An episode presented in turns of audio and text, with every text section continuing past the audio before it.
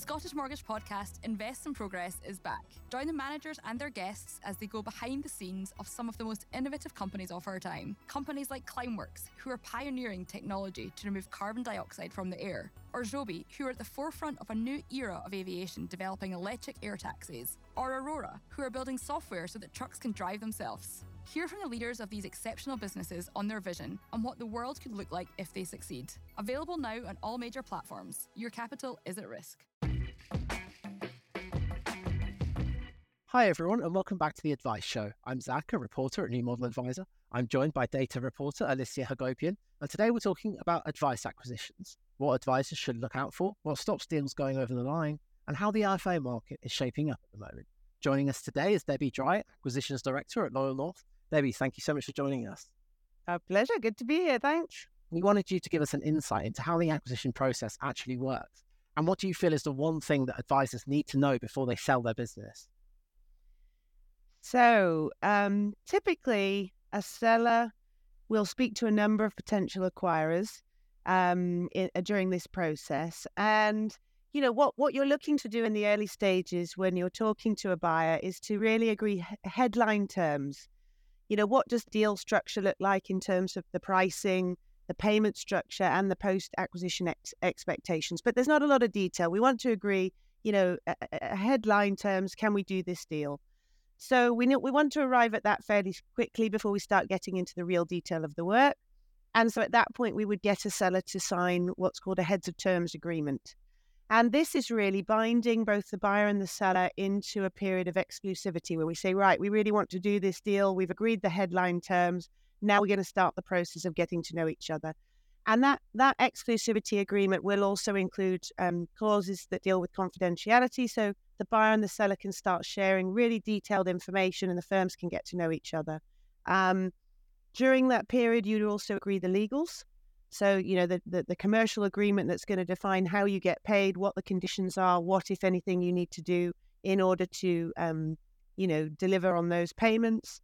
And, you know, this all culminates, if you like, in a completion date. And at that point, you know, the legal documents are signed, the money changes hands, and the deal is done. So, so, you know, very simplistically, that's that's how a deal or, or the or the acquisition process is is structured. There's really a lot more to it than that from a seller's perspective, and loads of things that they they need to look out for. You know, for a start, they need to do their research. I would encourage a seller to speak to as many buyers as they can to get a real understanding of what's out there in the market. You know, we see headlines um, all the time in the press about certain buyers that are offering you know, certain deals and, and these headline numbers can really turn your head. But what you need to understand is what are you going to be expected to do to achieve those numbers? Is it realistic? Quite often, a financial services um, acquisition is based on a on a deferred buyout, which means part of the consideration is paid over a number of years, and you may have, find that you have to do something to qualify for those deferred payments.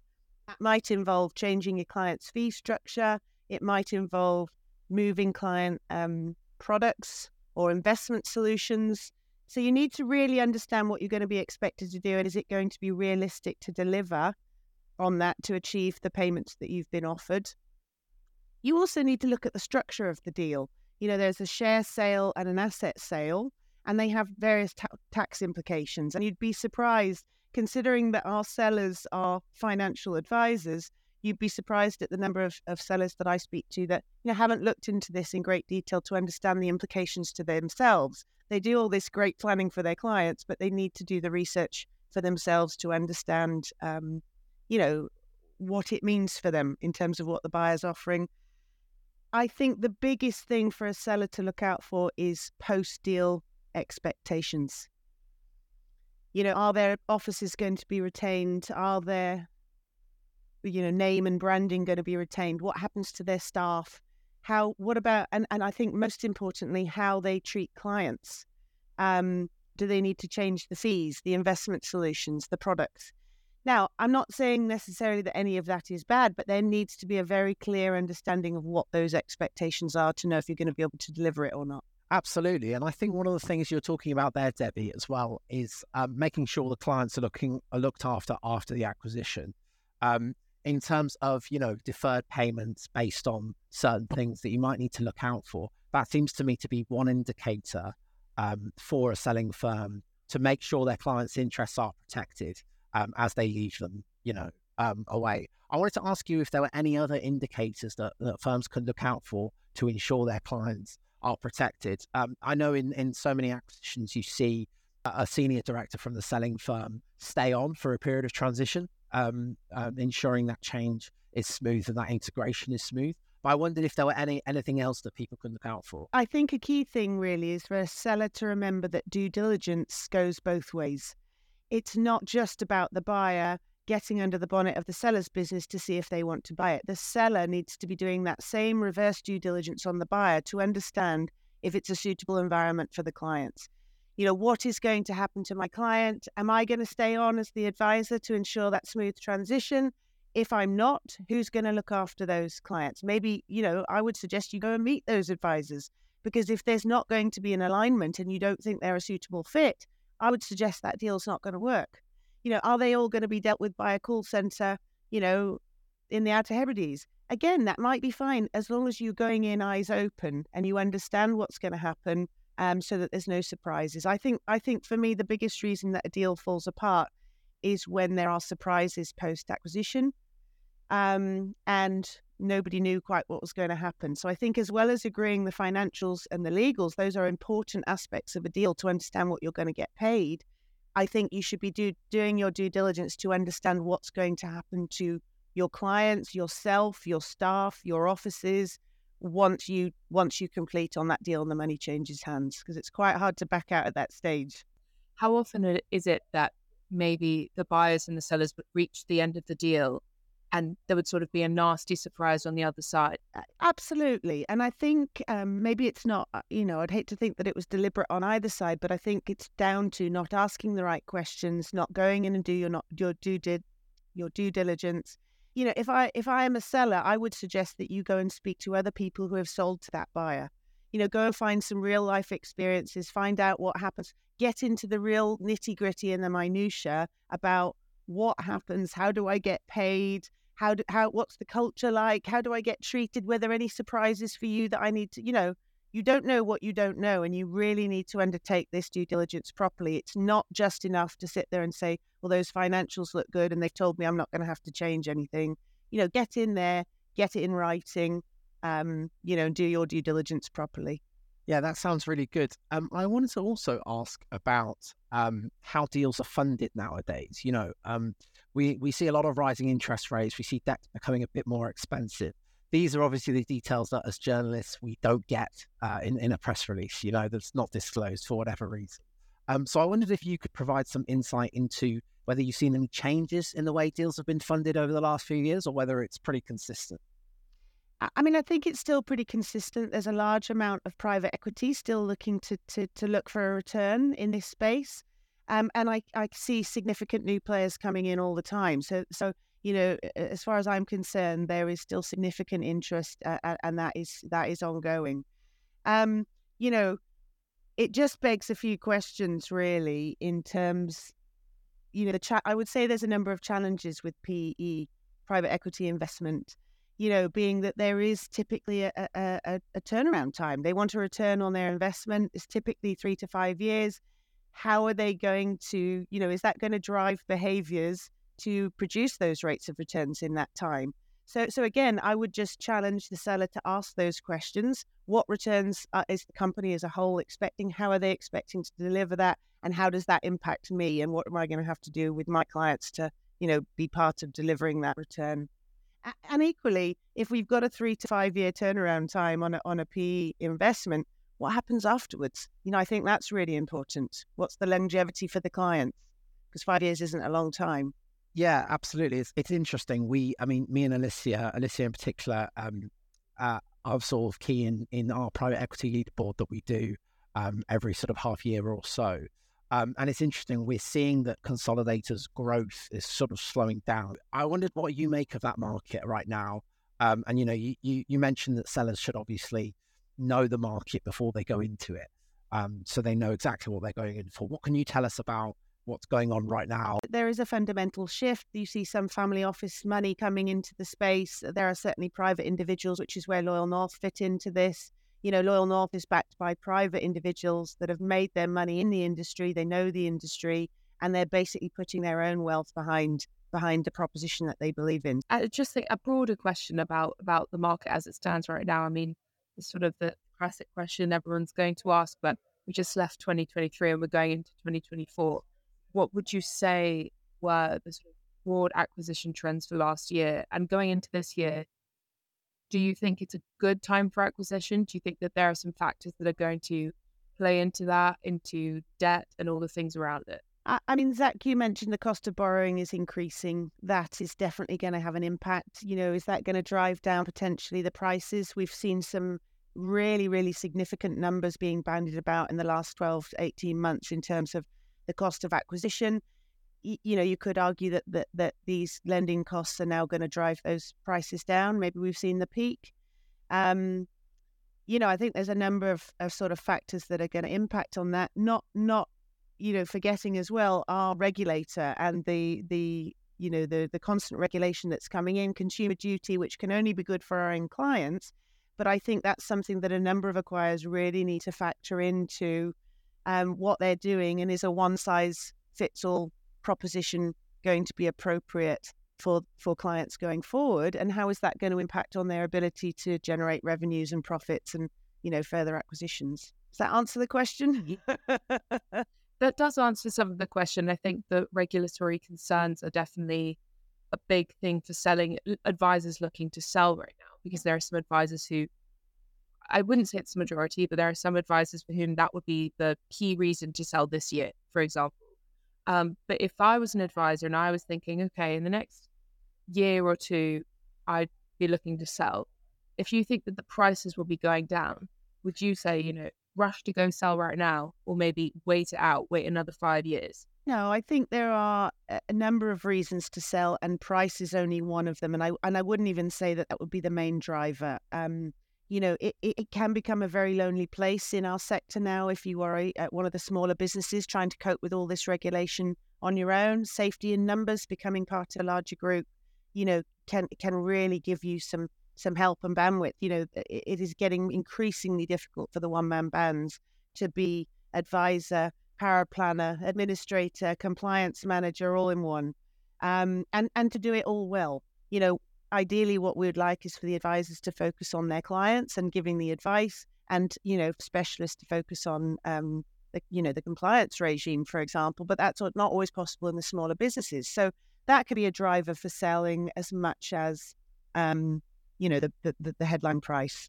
Yeah, and for those smaller IFAs, particularly, you know, those one man bands, um, a lot of consolidators, I guess, would tell those those those smaller firms, um, look, the burden of regulation is getting too much.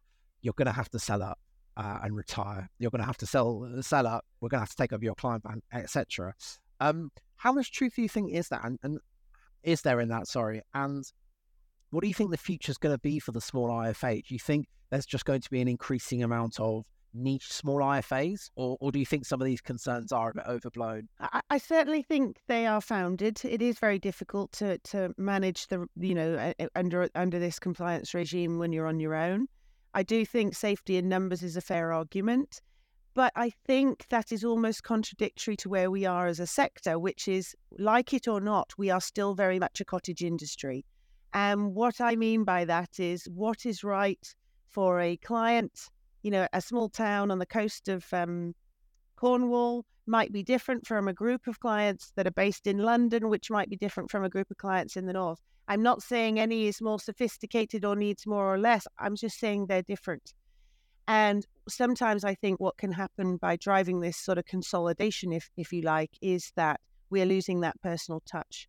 So I think we need to be very respectful and um, you know retain that sort of heritage and local presence and local a- approach and service because I like the fact that my advisor lives near me, knows my area, and and you know has an appreciation for me as an individual, as opposed to a national approach where you know a firm is imposing one service structure for all clients um, at a national level. If that makes sense. Yeah, one thing I, ju- I just wanted to sort of counter on that is obviously from your perspective, Loyal North is a hub and spoke model as we were discussing, and there's a, a few other firms that are like that in the UK, and it has its own sort of unique set of benefits. But I suppose what some other consolidators might counter that with is, well, if you allow each firm to have their own individual models, then you know how do we sort of manage that? How do you manage manage things like trying to avoid FOS claims? It makes it more difficult in a way to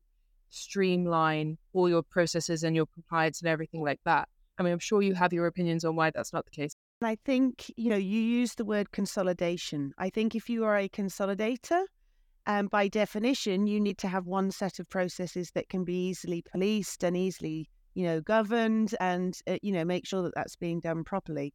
You know, at, at Loyal North, it's not the traditional hub and spoke model, which is part of a bigger consolidation piece. I, I wouldn't refer to Loyal North as a consolidator. We're an acquirer of decently run businesses who continue to run themselves independently post acquisition. So the onus is still on them. So you've got all the benefits of a local presence, a local approach, local people. The offices are still there. You know, we've got one of our firms that dates back to 1792, I think. That you know, they've also then got the benefits of being part of a larger group. That safety in numbers. You know, the group buying power, the leverage now that we're dealing with providers and, and can offer group discounts. Debbie, just going back to the to deals themselves for a second. Um, in terms of you know anything that can cause obstacles in deals, anything that can cause delays, are there any immediate practical advice that that, that selling firms can look towards? Um, for example, I was surprised to learn um, a few days ago that um, one acquirer was telling me that one of his big frustrations is when a selling firm has um, gets in a lawyer that doesn't have financial service experience, and they spend a lot of time educating that lawyer as opposed to getting through the getting through the deal, which seemed a massive surprise to me. But I'm sure there are a couple of others as well that I'm completely unaware of. That that's hilarious that you mentioned that because that is something when I'm dealing with a seller that I say, you know, please find a find a lawyer that understands who our governing body is and what the difference is, for example, between commission and advisor charge. Because if we're educating them, the lawyer at that level, it's going to be almost impossible to get a deal done. So yes, get you know you're going to go and get your speak to your accountant for tax advice. Get a specialist in to help you with this, um, and I think that goes in in terms of you know doing your due diligence. Get help. Go and speak to some other firms that have been acquired by the buyer. I think that's a really key key thing. There are a number of things that can that can sort of derail a deal. Um, not being clear on what those post acquisition expectations are, finding that out late down the line. You know, I think it's very important to get that information out, out up front, both from the buyer and the seller perspective, because the best deal for me is one where we know the clients are going to be happy post acquisition. Because if the clients are happy, the seller's going to be paid, the buyer's going to retain the asset they bought, and everybody wins. So I, I, you know, I genuinely think if we focus on the client and how this deal is going to impact them, then everybody should win. And how do you think? What do you think are the, the top factors that advisors should be looking for when it comes to the client fit? Because it's something that we look at a lot, and in hindsight, you can often see, oh, it seems that the client was disadvantaged there. But at the time, I mean, I doubt that many advisors would be looking for that for that outcome. So, what are the sort of three things that you would advise advisors to to look for uh, with their specific clients? Because obviously, all clients are different. I think there is a, a real balance to be had between the acquisition's price and the post sale uh, uh, expectations. Typically, you can expect as a seller to be paid more if you're going to do more post acquisition. And when I say do more, that might mean changing your client's fees it might mean moving them to a new platform or product. It might mean changing their investment solution. And typically, the acquirer in those instances is going to be taking a margin on that part of the value chain, which is why they can afford to pay you higher higher numbers in terms of the acquisition price. So, in terms of what to look out for if you're a seller, is what does that physically and practically look like? Again, it's all but down to the due diligence. What products am I going to have to move my client to? Do I like them? Are they suitable? Are they more expensive than where they're at now? Again, the investment solutions, do some research. Let it not be a surprise afterwards that these are not suitable for your client. I'd actually be interested to know from the acquirer's perspective once the deal's on all gone through and everything's signed and you've made the announcement, what are the first steps that you take to build a relationship with the client and to make sure that they're comfortable with the changes that have been made? Well, it's quite simple at Loyal North because all that's changed is the share is the um, name on the shareholding. Um, you know, typically when we buy when we do a buy and hold we buy the firm so the directors remain the same the advisors that are advising the clients remain the same their fee structures remains the same their investments and products remain the same there is no visible change so whilst we might advise the clients in a positive way that this firm has now become part of the Loyal North group and let's talk about the benefits that again safety in numbers back up if something happens on a local level advisors that can step in, but actually there's not going to be any changes. So we see very little upset um, in terms of our model. Again, if you're going into a model where you are expected to do a lot of changes, I would I would strongly urge that you would investigate how do we handle that change? How do we notify clients? Is it an advised process? Is it a direct offer process? You know, what are the sort of um, communications that go out? What input do I, as the advisor, have into that? Um, you know, and just make sure that it's absolutely clear.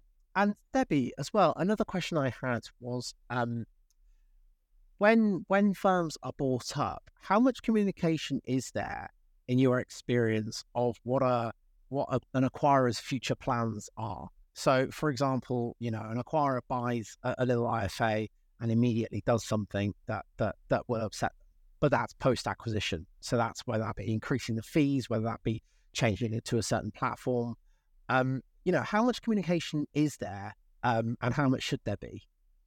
I think these are the questions that you as the seller should be asking. You know, what are your plans? How can you commit to me as the buyer? What changes are you going to make? And if you're saying none, for what period does that entail?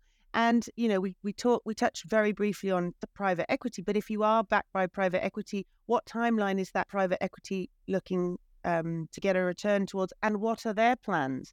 So, you know, it could be that there's a five year timeline. Well, what's going to happen then? Are you going to sell the company on again? And in which case, who's the potential acquirer going to be that might make changes at that point? I, I mean, you can only go so far. There's only so many unknowns, but but you do need to start asking these broader questions um, to get a good feel. You know, meet the management team, see if you like them, see if there's a good fit there. In terms of um, funding, just bringing it back to a second, um, how much in your experience is you know you mentioned there are deferred considerations of the payment are they often um, are they often enacted in the same way as the initial purchase are i've i've heard about some deals where the initial purchase is funded by the acquirer but not the entire one yeah, there's loads of different models in terms of how this can be funded, whether these payments are based in cash, whether they're equity. And then you need to start asking deeper questions about if it's equity, where is the equity sitting? Is it equity in the business that I've just sold? So I've got control over how that might um, improve over the deferred pay- payment and therefore, Im- you know, impact my personal deferred payments. Is it going to be equity in the larger group, which may mean that the performance of that equity may be impacted by other people that I don't know in the group or other businesses that are acquired? So I think there are so many variables here. It's you just really need to get a good understanding. And I think it can be so complicated. Get advice, speak to your lawyer.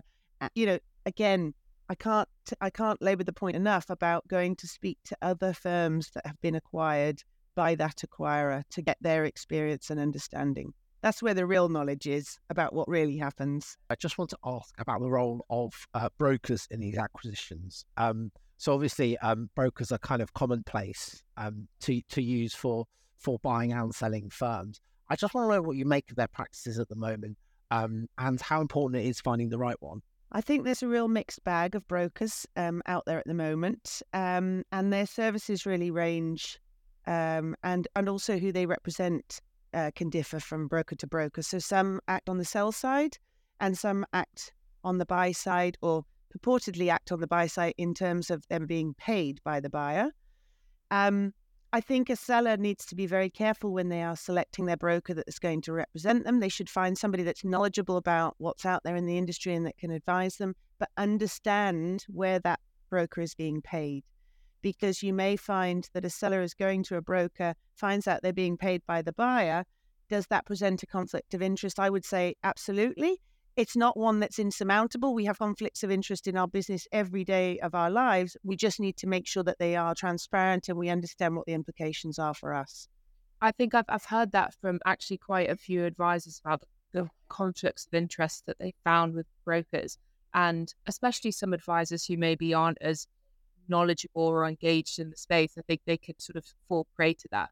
Uh, there any way that you think that that could be changed or overcome because it's brokers aren't in the regulator's remit. But do you think there's sort of a change in practice that could be possible, especially about what you were mentioning the sort of taking fees on both sides or where you're not sure if the buyer's paying really? I think yes, certainly more clarity is is needed. I, I, you know I don't know whether this needs to come into the regulated space, but I th- certainly think more clarity is needed on both sides to understand what services is the broker actually offering, who are they delivering it to, how do they get paid, and how does that then incentivize them to do what they're doing? And I, again, I think all of these practices are probably fine as long as you're going in eyes open, um, and it's very clear, you know, what what services are being provided for you. Right, that seems like a fantastic note to end on. Um, Debbie, thank you so much for joining us today. Pleasure. You've been listening to The Advice Show with myself and data reporter Alicia Hagopian. Today we were joined by Debbie Dry, Acquisitions Director at Loyal North, for any questions, please feel free to tweet us at New Model Adviser or email us at lmateam at citywire.co.uk. Thank you so much for listening, and we'll see you next week.